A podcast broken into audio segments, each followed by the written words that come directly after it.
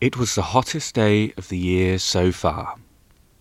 Bumblebees busied about in the sunshine, dancing from flower to flower, collecting the pollen which would become the nectar of honey. Wildflowers bloom all around the garden, bordered as it was with a rustic picket fence the mole had constructed. The sun warmed the stone walls of the house and turned the greenhouse into a tropical paradise. Inside the greenhouse, wearing her gardening gloves over tiny paws, the hedgehog was picking fruits and vegetables for dinner. As she plucked each from the plant, she examined them, and then gently lay them in a wicker basket lined with a tea towel by her feet.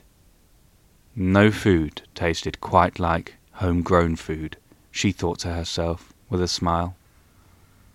The sun radiated through the glass of the greenhouse, and the air inside was heavy and humid, as it is in more tropical climes than here, in a small woodland on top of a hill. The leaves were healthy and a vibrant green, the stems which channel water from the rich compost up to the highest branches of the plants were thick and robust, and there, hanging like baubles on a Christmas tree, were an array of delicious foods. Tomatoes, more red than the mole's nose after he'd caught a little too much sun, peppers, ranging in colour from a rich pine green to a bright and vivid orange, chilies, something only the mole really dabbled in, as red as a burning flame, a burning flame which would certainly challenge these fruits for heat.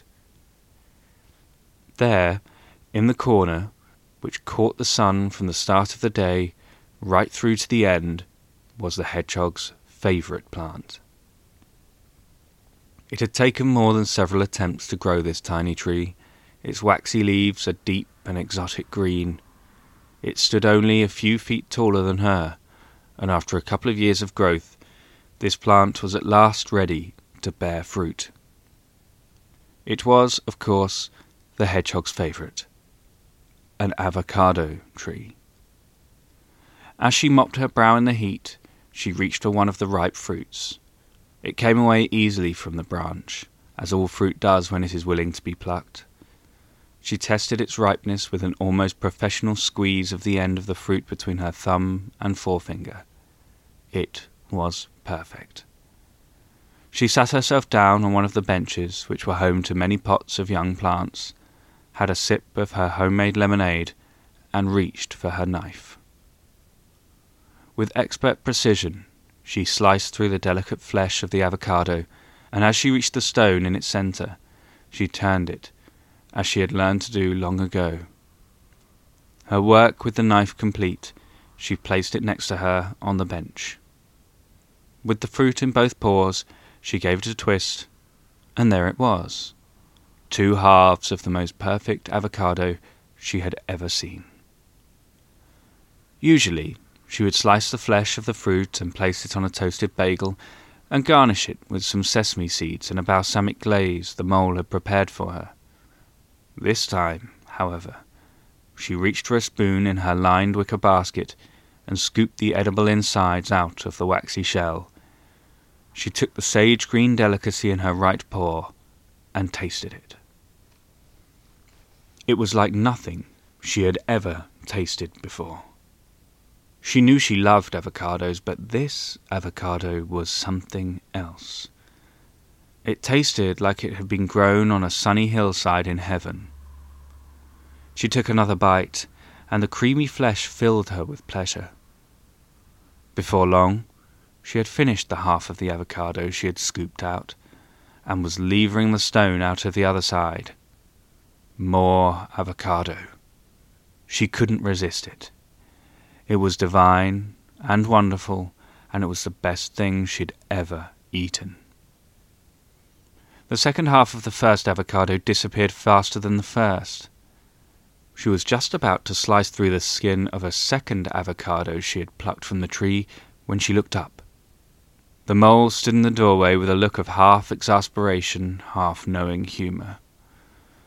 The hedgehog quickly held the avocado and the knife behind her back, hoping the mole hadn't seen it, even though she was sure he had. "What have you been up to?" the mole asked, a grin spreading over his tiny features. "Oh, just picking some vegetables for dinner, nothing else," the hedgehog said shyly and a little defensively. The mole's eyes moved from the hedgehog to the wicker basket by her feet.